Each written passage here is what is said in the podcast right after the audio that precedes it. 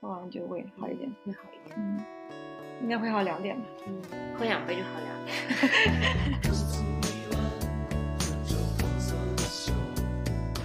像狗碗里面的，大家都可以吃那个。嗯忽然起吃吃起了狗粮。嗯。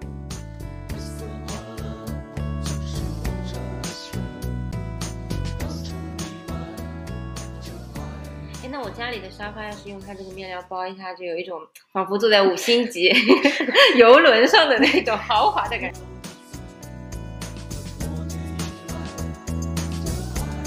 就是你人生的一个个的片段嘛，其实都是碎片，然后刚好哎，我捡起了那一片，然后把它保留了起来，嗯就，很有意思。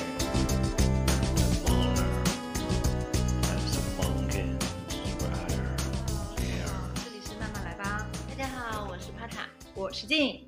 欢迎来到新一期的慢慢来吧。那这一期呢，我们就真正的要开始我们的漫谈节目，没有什么主题，挺好，嗯，聊聊就最近有什么可生活爱的事情发生嗯，那我们呃由近及远，啊？好呀，嗯，先讲讲上个周末，周末我们俩都分别去玩了一些什么好玩的东西。好像都去了十几。嗯你去的好像有有点远是吧？嗯，那我先讲讲我去的吧。嗯啊，我这个周末是去了安吉的一个宠物友好市集，它的名字叫做他们的生活节。他们是那个就是动物的那个它，宝盖头的它。嗯嗯、所以可见这个主题就是小动物们。嗯然后它的位置是在安吉创意设计中心，它里面呢其实是一个，就是包括有有室内的展览，嗯嗯，就是摄影展，还有一些呃一些创意的文创的产品，还有一些嗯猫狗的用品，然后包括有一些讲座呀、活动呀这些的。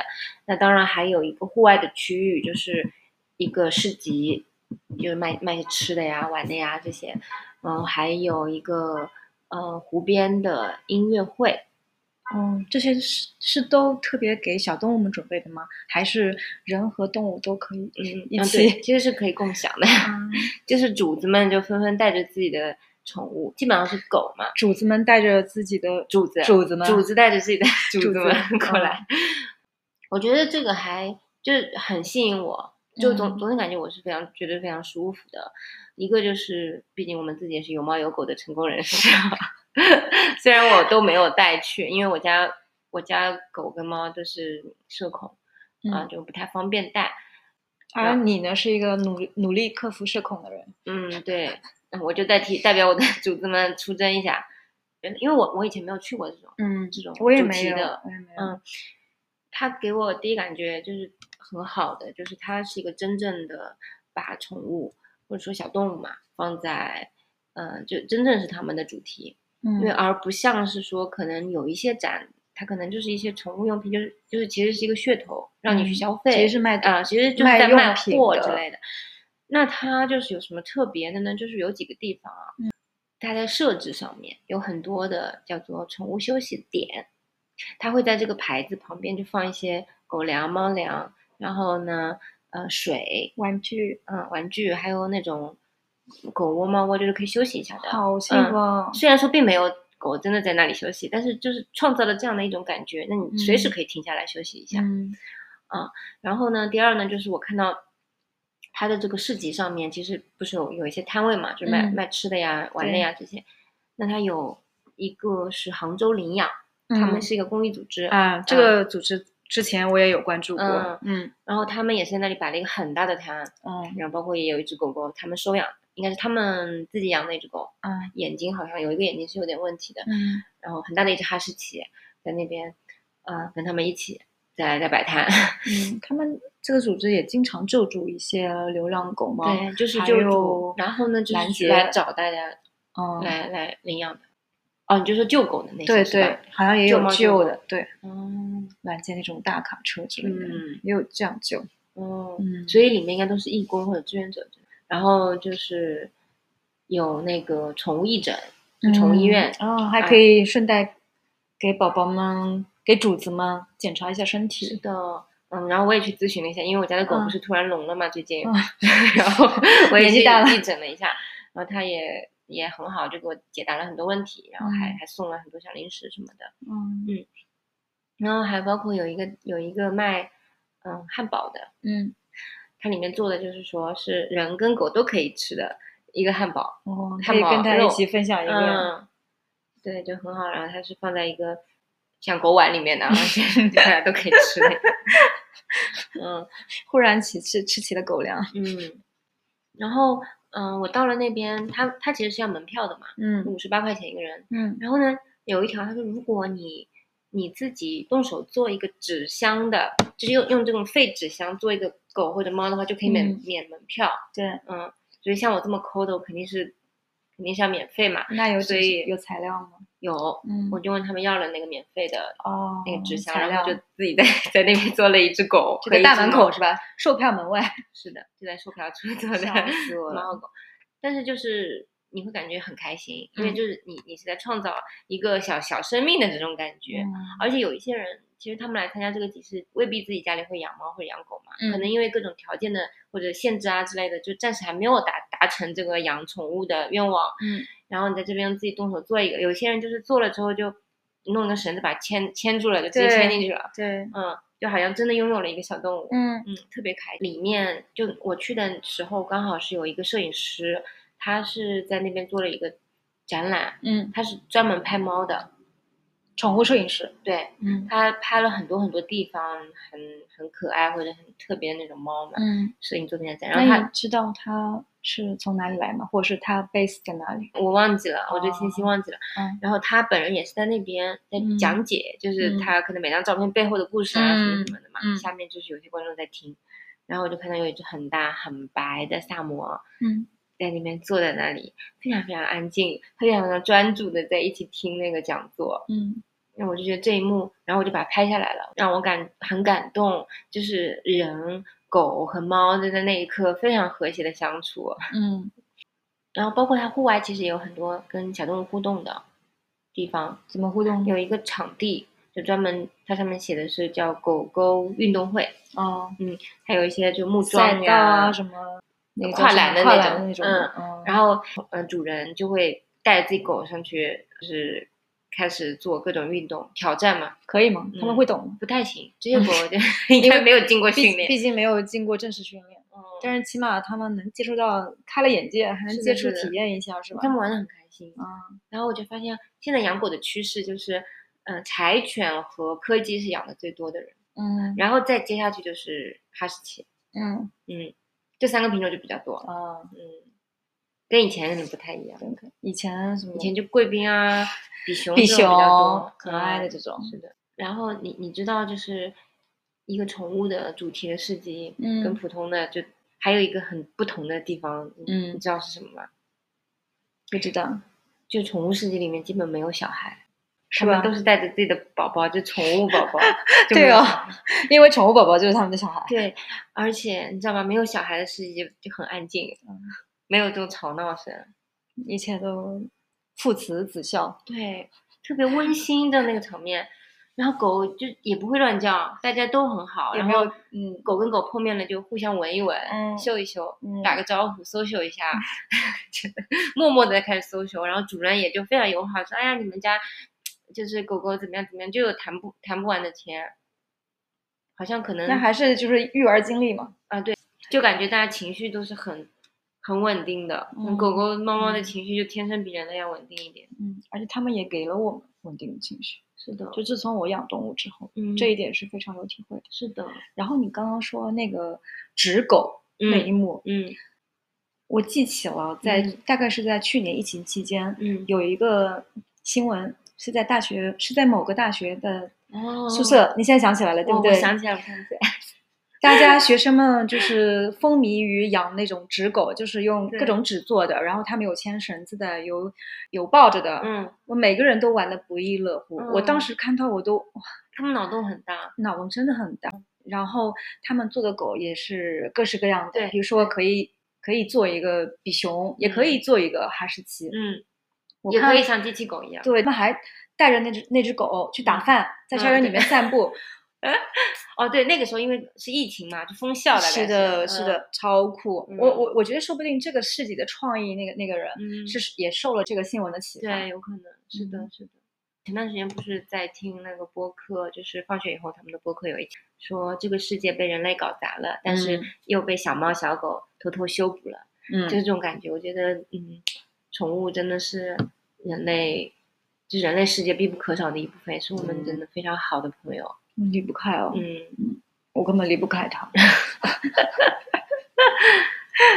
嗯每天化妆、洗澡的时候、睡觉的时候，嗯他都和我如影嗯随形。嗯，所你的猫猫，我的猫猫，所以嗯真的，但是他又很好，他又不会跟你特别亲近，这样来嗯打扰你，他就在旁边陪着，默默的陪着你。就是一个很懂事的家人，不会 judge 你的家人。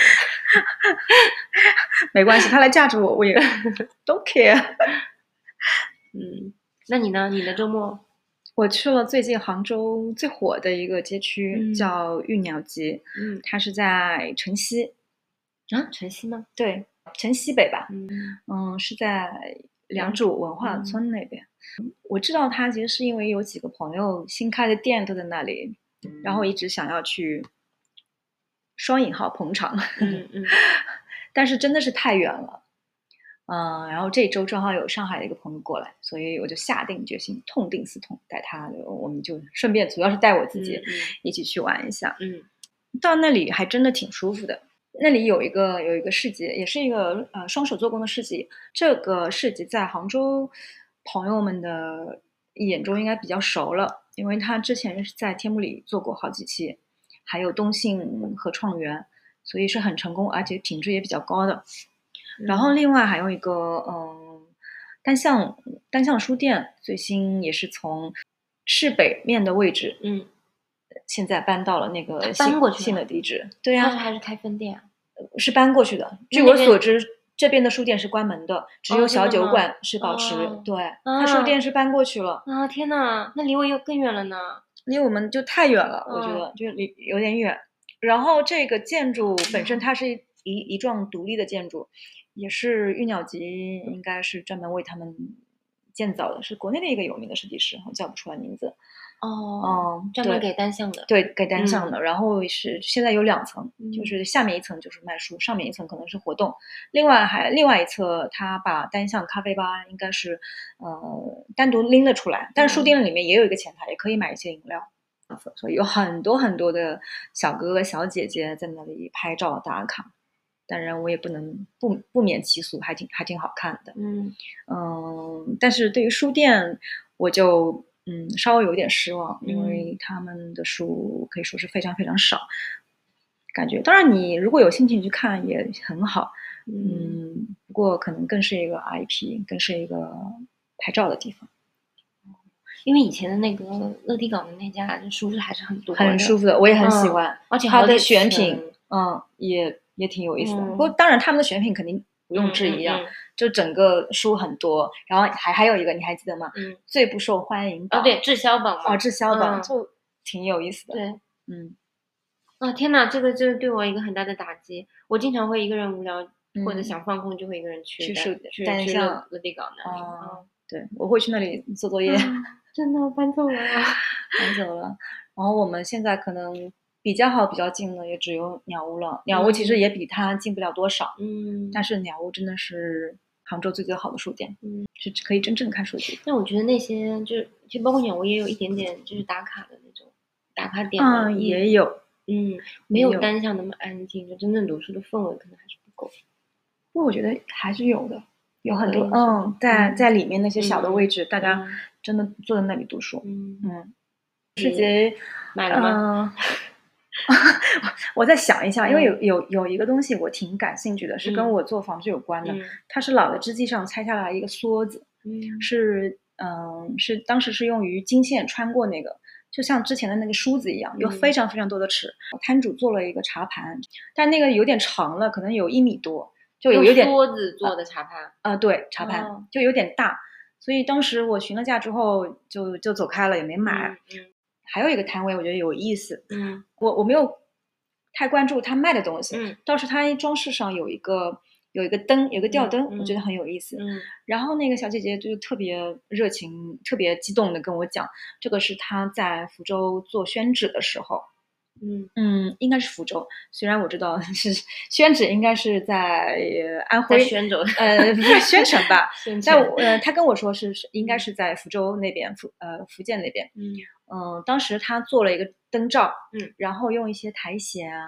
还有稻草，呃，糊在灯罩表面，最后用那个柿子的汁刷上去了，然后再经过呃久久乱说的啊，呃几天几夜的暴晒，嗯然后得到了那个颜色，呃是柿子的颜色，柿子的颜色，但跟柿子的颜色其实不一样的，嗯它是没有那么没有那么橘嗯啊，嗯比较其实是淡一点是比较淡的，嗯，有一点褐色的那种感觉。嗯他又采了一些呃植物，像那种藤一样挂在上面，所以觉得嗯就很有意思。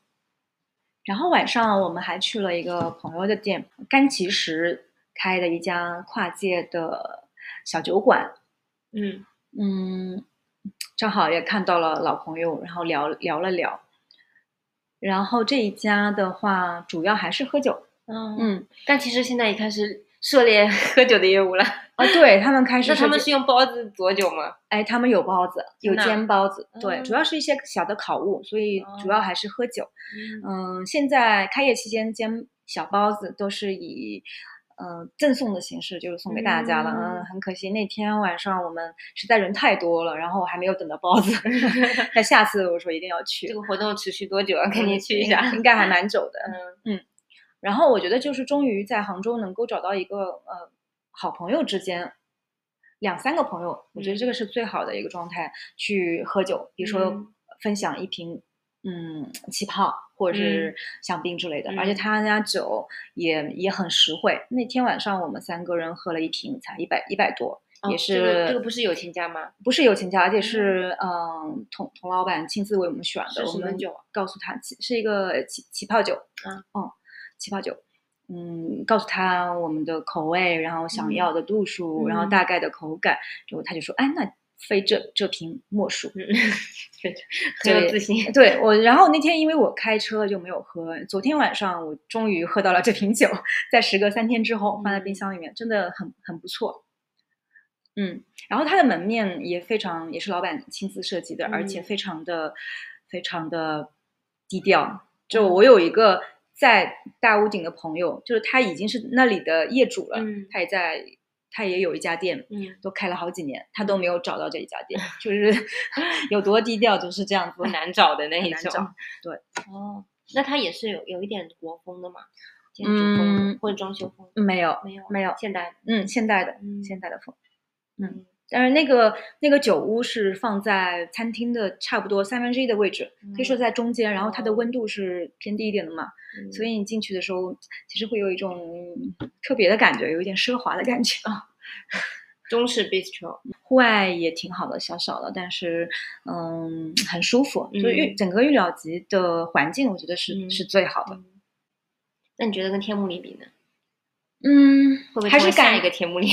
嗯，也不是没有可能。嗯呃，还是稍微有一点点区别。嗯玉鸟集让我感觉是有一种呃中国流行的那种小镇文化，嗯比如说无锡的拈花湾、南京的金陵小镇。嗯当然，这是一个现代现代化的建筑啊，现代小镇，嗯嗯，就散步啊什么，嗯、还挺还挺舒服的。那就这就是我们的周末周末生活。那然后聊聊我们工作上面是有没有遇到过什么有趣的事情呢？最近就在周末之前，嗯，我去了浙江省的嵊嵊州市，嗯，嵊州，而且是我第一次去哦。嵊州是在舟山，呃，绍兴市，哦啊，其实是在绍兴。嵊州，不是在一个岛上吗？不是吗？一开始我也以为很远很远，嗯但其实我一查它的地理位置，其实是绍兴，应该是嗯绍兴跟跟哪里接壤？跟舟山吧，跟 舟山。不知道，不知道，不知道，反正是在绍兴的最南边了已经。嗯然后我去拜访了一家纺织公司，嗯。哦，太有意思了，就是它是我现在目前遇到的唯一一家可以做游艇面料的公司。嗯。然后他们老板也特别热情，给我介绍了，嗯，关于游艇面料公司、游艇国际海事协会嗯，对对相关资资质公司的很多要求。嗯，这种游艇是就铁达尼号那种游艇嘛？对啊，就是那个、哦豪华游艇。对豪华游艇，这个叫呃他们的那这个证叫 IMO 国际海事组织认证。嗯然后这个证的话，嗯，光领证就需要二十多万人民币，认证会的各种严格的检测，嗯所以拿这个证特别不容易。嗯然后每一年呢，每一年他们还会过来检测，如果有某一其中某一项不达标，嗯那么这个证会撤证，而且如果你想重新再再认证的话，就是从头开始，所以这个是非常难的。整个中国就一共只有三家，然后他们是其中的一家，嗯那就要求标准是很高的。很高。嗯呃呃，老板跟我介绍，就是说有两样是非要求非常高的，嗯像天上飞的、水里走的，嗯就是飞机和游艇。因为呢，为什么呢？因为不方便救援，如果一出嗯事的话，就都是出大事儿。嗯所以在呃大型游轮还有经营性游艇这些面料上面，嗯、他们会有非常严格的一个标准。比方说防火，嗯嗯，这是只是其中的一个。嗯然后另外他们还是四季，嗯，然后巴黎人、威利威尼斯人以及新加坡那家著名的 Marina Band 的呃供应商，主要的一个服务商。是都是国际五星酒店。对嗯，不光是这些，然后嗯他还给 Gucci、Coach、纪梵希、嗯呃 Ridley 还有 Fola 这些有名的嗯牌子承包的一些面料，其实主要是面料部分，以嗯及现在正在给那个 Burberry 打样，哦，所以那他们也是属于什么材质呢？属于就不是那我我不太懂啊，这个嗯不是棉的，或者说是一些科技的面料之类的吗？嗯，其实主要还是传统的机织物。哦那那科技这个就是就可以，机织物就是提花，嗯啊，就是提花类的。嗯就像我们像 LaVie，它不是有有很多手包，它嗯其实是那个织布的。嗯 Hermes 其实也是，爱马仕也有，有很多它其实是织物，它并不是。哦，我知道，不是皮这种对，就不是对，是布的，嗯，对，织织物。那你刚刚说科技，嗯，比方说他们那个防火，其实嗯也算是科技的一个部分吧，对吧？嗯防火、阻燃啊，然后嗯，防水呀、嗯房屋啊，这些都嗯算是一个一个科技的嗯成分。哇，这是我 第一次接触这么高端的，就是供应商，嗯很有意思。所以我们现在就是浙江的整个纺织业嗯，也是相当相当厉害。对，浙江就很厉害啊，嗯纺织。对嗯，对，是的。哎，那我家里的沙发要是用它这个面料包一下，就有一种仿佛坐在五星级 游轮上的那种豪华的感觉。那那我觉得你的家也同样也要 重新装修一下，嗯跟游轮一样。嗯，窗帘啊什么全都换掉。你最近的工作有什么感想？我最近就是工作上没有什么，但是我我一个 在我一个同事，这也是我一个挺好的朋友，他离职了，嗯然后呢，就这周是他的离职周嘛，嗯，然后我就被安排要跟他吃三顿散伙饭。现在环境这么不好，就业也挺难的吧？他嗯怎么还离职啊？对，就是他，他应该也是前两年考进来的，哦他是博士，然后，但他进来之后就突然就突突然明白这个工作非常的无聊，非常的没意思，然后 之前想象的那么好，我跟他之间的聊天基本上就是，哎，你什么嗯时候辞职啊？我什么辞职？就在一直在计划辞职这个事情。嗯结果他就率率先一步已经达成了这个愿望。已经吃了几顿散伙饭了，到现在我已经吃了两顿了，还有是吧？明天还要再吃一 顿。最后一顿然后我跟他说，以后把每年的五月倒数第二个礼拜作为你的，就是你离职离职周。然后我觉得他这个人就特别有意思，还还没有离职的时候嘛，我们嗯整天就在说，哎呀，这个公司，这个这个单位早点倒闭，就这么没意思呢，说这个单位怎么不好。然后他现在离职申请一旦通过，就开始说，哎呀，我觉得我们这个单位挺好的，同事们我非常可也舍不得。呀。我说你这个人怎么那么虚伪？他说不是不是，其实我是真的这么觉得的。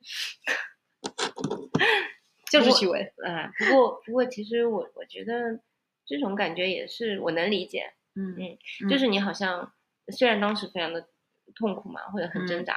但是你一旦迈过去了，就尤其是你现在其实已经找到了一份更好的工作，你有好的去处了之后，你好像就对之前经历的那些就没有那么的在意了，反而你嗯就会去看到之前你可能忽视的那些，嗯，总有一些美好的存在吧。一段关系的结束啊，或者说嗯我我经常在觉得，比方说高考这种我的噩梦这种这种重要的时刻，人一旦跨过了那个坎之后，会会再回头看一下的。再回头的时候，你主动其实就会忽略掉很多难的部分，留下来一些珍贵的，尤其是人跟人之间的感情吧。嗯嗯，可能这部分就会让你更加觉得更印象深刻一点。嗯，更释然。嗯嗯嗯。对所以我现在非常期待我自己这一刻什么时候能够到来。很期待是吧？对的其，实刚刚你说的时候，我也在在想，我什么嗯时候也也可以辞辞职呢？你就不要辞了吧。我其实还挺有点想的，真的吗？来个 gap year，真的、嗯这段时间太太累了，太事情太多了，嗯，赚要赚的钱钱太多了。赚赚钱太苦了。哎呀，怎么觉得我们好像也没干啥呢？最近，漫谈嘛，嗯，嗯，确实都忙着干嘛了？忙着就打工吧。打工，嗯忙着工作，嗯，确实，我肯定是无疑了，天天加班到九十点钟，还甚至更多，嗯，就离谱啊，离谱离谱。太离谱。所以我我也想什么时候能够离家职嗯，啊，所以其实我们我们最常做的就是工作日放松自己的一个活动是喝酒，喝一杯。喝一杯。嗯，最近我们也一起去喝酒了。最近也有两周了吧？上一周呃两周两周差不多，差不多两周。特别有意思的是，嗯，那家酒吧其实生意一般啊，嗯，生意惨淡可以说不是一般。但是 那个调酒师特别 让人舒服，嗯而且调的酒也也挺有意思的。嗯，很有想法，而且就是技术也挺好的。基本上就像高考作文一样，你给一个题目，给几个线索，嗯他可以马上送到你 get 到，对你的点。每因为每次他创意多了，不留下什么有点可惜。嗯他我们一直让他自己去记录这些，他又不记录，嗯结果我们被迫无奈，就成就建了一个群，然后这个群以他的名字就命名了，叫阿星九单，就是我们要把我们每一次在他那那里喝到的创意的酒。呃，喜欢的当然是肯定是喜欢的，嗯呃，其中非常非常棒的那那个那部分嗯记录下来，并且给他拍照记录嗯以及命名。对，调酒师阿星嘛，他他其实还经常搞一些小发明。爱发明的调酒师阿星，对，然后嗯，他那天不是说他其实想做一个火锅系列，我怎么没听到？会可能会加一些花椒啊之类的这种食材。嗯，然后他还说想做一个面包房系列，有黄油啊这种，什么椰椰浆啊，可能是这种风味的。他会有有做一些嗯、呃自己的尝试。有一次你记不记得，他那天给我们做了一个用培根把里面的那个烟熏的风味提炼出来了。而且他提前一天准备这个东西，把培根的那种烟熏逼出来，嗯再加入 whisky，对，然后形成两种不同的烟熏的那种嗯味、层次。嗯，就我觉得很神奇。那天竟然一杯鸡尾酒上面是个培培根根卷，你你你想象一下那种感觉。嗯那个是装饰的。然后我就觉得，嗯，可能好的调酒师就是他在每一款酒里面，就是融入了自己可能嗯某一些回忆啊，嗯或者说嗯对某一种场景的想象啊，或者是一种一种期许啊，就是会把这种东西都放进去。它其实是很有故事的，每杯酒里都是有故事的。而且就是我们所有那天晚上喝酒的几个人，其实是本能的能够接收到他的他对酒的这种信息，所以嗯。我们就自发的说要创创立一个阿星酒单，嗯。并且给这些酒命名。嗯。然后那天我们有一个就是海归的 好朋友，嗯。就给他取了现场即兴取了 slow tone，嗯。Whisky，嗯。嗯，配配合黑刺梅，对吧？嗯对。嗯，西柚汁、嗯，红柚，就主要还是这些嘛，还有再加了一个肉桂。嗯，嗯然后就调了这杯酒，所以就酒单的第一第一款酒就、嗯就诞生了。然后我的想法是，等我们积累到八款或十嗯款酒，我就会把它打印出来，嗯，然后可以做一个礼物对送送给他，或者送给我们这群人。所以我觉得挺有意思的，就是你在当下可能就像那天我们大概我们五个人吧，嗯四个人，嗯我们在一起喝酒，然后当下的感觉，嗯、然后喝酒的氛围，其实都体现在那款酒里面，嗯就是有我就会觉得这是一种一期一会的感觉，嗯可能就是你人生的一个个的片段嘛，其实都是碎片，然后刚好哎我捡起了那一片，然后把它保留了起来，嗯对，很有意思。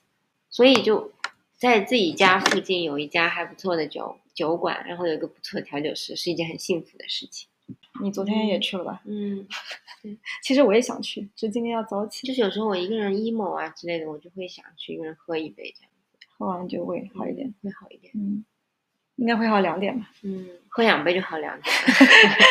昨天喝了两杯，然后好两点，嗯，这是好玩了。嗯哦，我们还看了一个电影，嗯就是《宇宙探索编辑部嗯，看》，的我在电影院看的，我感觉排片量已经明显明显下滑，赶紧抓住了机会，并且那一场只有我一个人。嗯 感觉怎么样？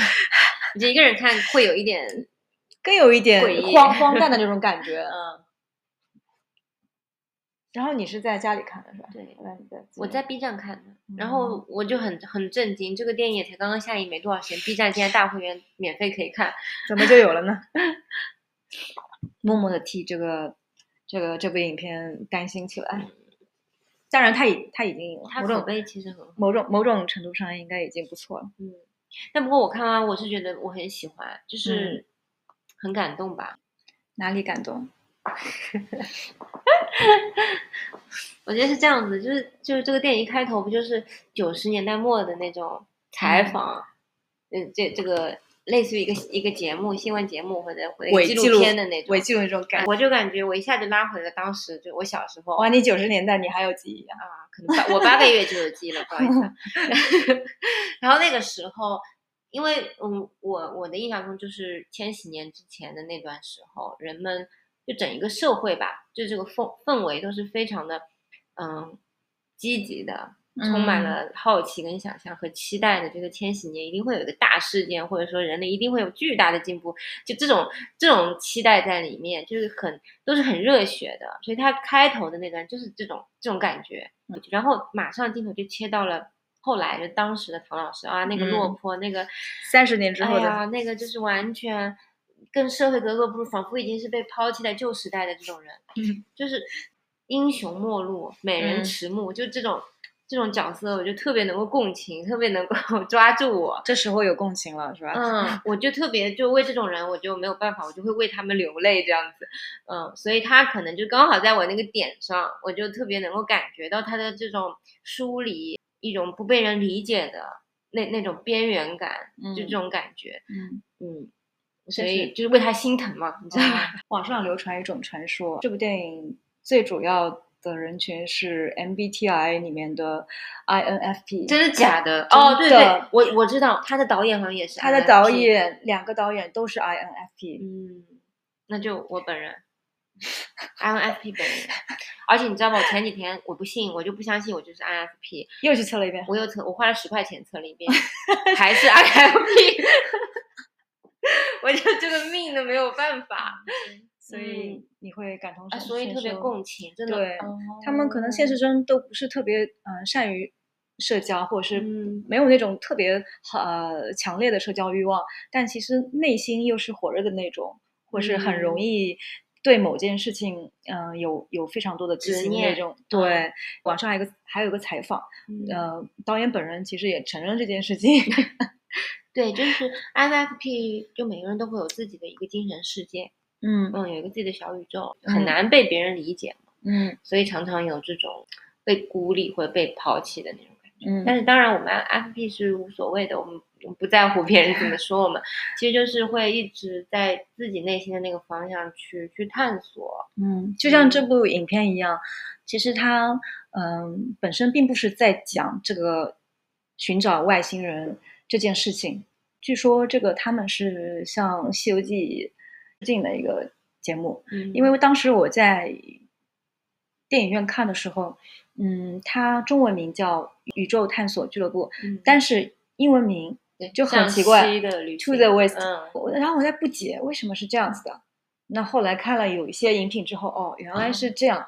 呃，哦像那个唐志军对应的就是唐唐僧，对，孙一通对应的就是孙悟啊空，包括他头上那个锅其实就是紧箍咒。对，为什么哦他常常晕倒？嗯就是信息量过过载，然后这样子，所以他其实是是像这样一个影片之哦，间。对哦，然后最后在那个山洞的地方，它在剪影的部分，它嗯就是那根骨头已经变得很长了，嗯，其实就是他的金箍棒金箍，棒。对，然后导演说这这其实是是一个公路片，然后就是向他来致敬。嗯，而且在整个拍摄的过程中，他其实他说我不可能到一个公路片，怎么可能在北京四环以内就是行动呢？所以他这个片场颠沛流离的转场，嗯从北京到到呃四川吧，对，嗯然后四川有那那里面又有很多很多的转场地，然后我觉得可能这个这个电影里面就是有几个点我特别，我觉得挺有意思的。嗯就有一个他就是孙一通嘛，他说，嗯、他不喜欢数学，嗯因为数学是一个太确定的东西。嗯，嗯，而唐志军，嗯，而唐志军就是其实更偏向文科的那个人，对吧？啊，他他是要找一个确定的东西。啊，对对对哦，对对我说错了，对嗯他就是要找一个确定的东西，对对吧？然后，但是在这个嗯过程当中，呃他在追寻的道路上，慢慢的嗯由确定变成了不确定。嗯哦、就是说有时候可能会像我们 INFP 就比较容易钻牛角尖啊，或者之类跟就是认了一条死理。嗯但我觉得可能就是后来你会发现，这个事情，比方说有没有外星人这件事情，这个事情是不是科学的，是或者不是，呃，对或者错，没有一个明确的界限。嗯，就很多东西，其实你没有必要去一定要确定它，一定要去定嗯义它，你会要接受或者甚至爱上一种不确定的，包括诗。其实我，比方说诗，其实我我我坦白我不是很读得懂诗，但是嗯。我能够分辨，就是这种审美上面、这种意象上面的东西，嗯。我能够感受到它的这种这种美，它这种嗯。是不确定的，也是没有办法被定义的一种美嘛。嗯。嗯，而且在王一通身上，就是他写诗，就就是觉得很符合这个人物形象。据说啊，嗯，里面的诗都是他自己本人写的，他是的，本人也就是他的一个诗人。本人，他名叫王王一通嘛，嗯，然后他也是这个编剧王一通，对，他这个人很有意思，你知道吗？嗯我在豆瓣上看他的介绍，我都啊笑死了。我跟你说，我给你读一下，他说王一通，男嗯汉族，一九九一年生于雅安市，嗯八个月大时就开始产生回忆，目睹了四楼掉下来的一个巨大红气球。小学五年级曾放飞动物园的一只孔雀，未遭赔索赔，就很搞笑。就这个，人就很飞，这个人就很飞，对，他就很就是孙一通本人。对他完全演了他自己。我真笑死了。嗯，然后他自己好像也是个导演。他们在设定找演员的时候，其实是找了半天没找到，然后后来说要不你本色出演吧，就 结果他就真真的演演了，嗯，就很有而且演的很好。嗯，而且他们俩他们嗯俩是一起写本子的，是的，他们俩都是编剧。都整个创作过程好像基本上嗯是都在一起。嗯嗯，这个那一幕，呃，麻雀落满狮子之嗯前，嗯他不是说要闭眼三三秒钟嘛？嗯然后那个时候他也是向镜头说了，嗯说你你也把眼睛闭上三秒钟。嗯，就我不知道你那时候有没有闭眼睛。我没有闭，你闭了是不是？呃，我没有闭，但是我就偷偷就就我看到就大大家有写嘛，就哦这段。如果你闭上眼睛，嗯那你再睁开的时候，就突然能够看到那个麻雀那个画面，其实是非常非常震撼的。哦嗯，当然我没有闭，但是也是很震撼，我就感觉嗯，鸡皮嗯疙瘩起来了。就这个就也算是一种就打破第四面墙跟观众交流的一个一个形式嘛。哦，还有这个是手持拍摄嘛？对，这个是伪纪录片的，摄影师其实是现场的第五个人，嗯，就是的他参与了，他也是演员之一，对的，所以他会说，嗯，你也闭上，嗯，你也闭上眼睛。是的，是的嗯，哎，我有点，下次二刷的时候可以闭上眼睛 然后那个陨石猎人。啊。也是那个也很有意思就是这个这个演员本身他就是一个陨石猎人，嗯他的职业也是。然后为什么会去认识他？是因为这个导演有一次为了写这个剧本的时候，去参加了一个民间的星际什么寻找外星人的这种组织的活动，对，然后在活动上认识的他。嗯，嗯，而且他就是雅，他好像也是雅安人，呃，记录是这样写，就是导演觉得他太有意思了，嗯结果说不行，我这个电影里面一定要有他，是嗯把他写进去的，嗯，然后他也本色出演了。对他说认识他的时候，他的帽子，他的帽子上是写的某某，呃，就那个组织的什么、嗯 会员之类的。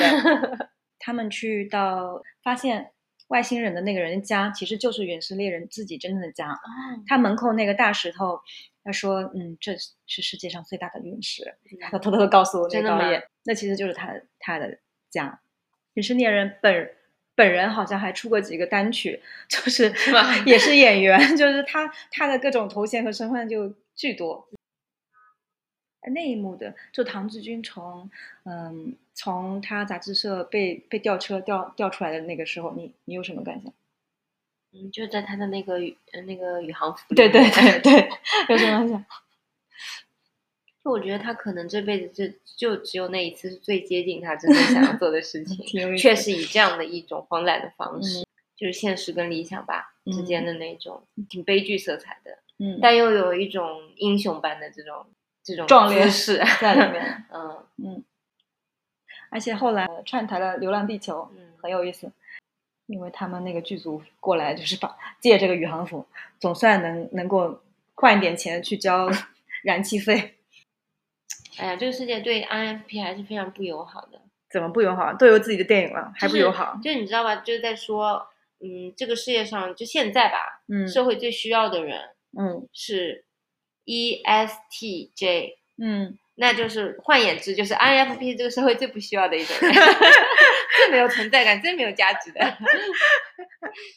哎呀，所以要给自己找一条出路，你有没有遇到过 ESTJ 的人？应该有吧？我我好像没有。我觉得肯定是有，只是你可能就离我比较远吧，嗯毕竟他是对社会太有贡献了，就是这圈太够得到这个这个圈子接触不掉。对，嗯，那好啦，这就是我们 最近期的一些生活片段啦。就下个月嘛，我们也是有很多的计划。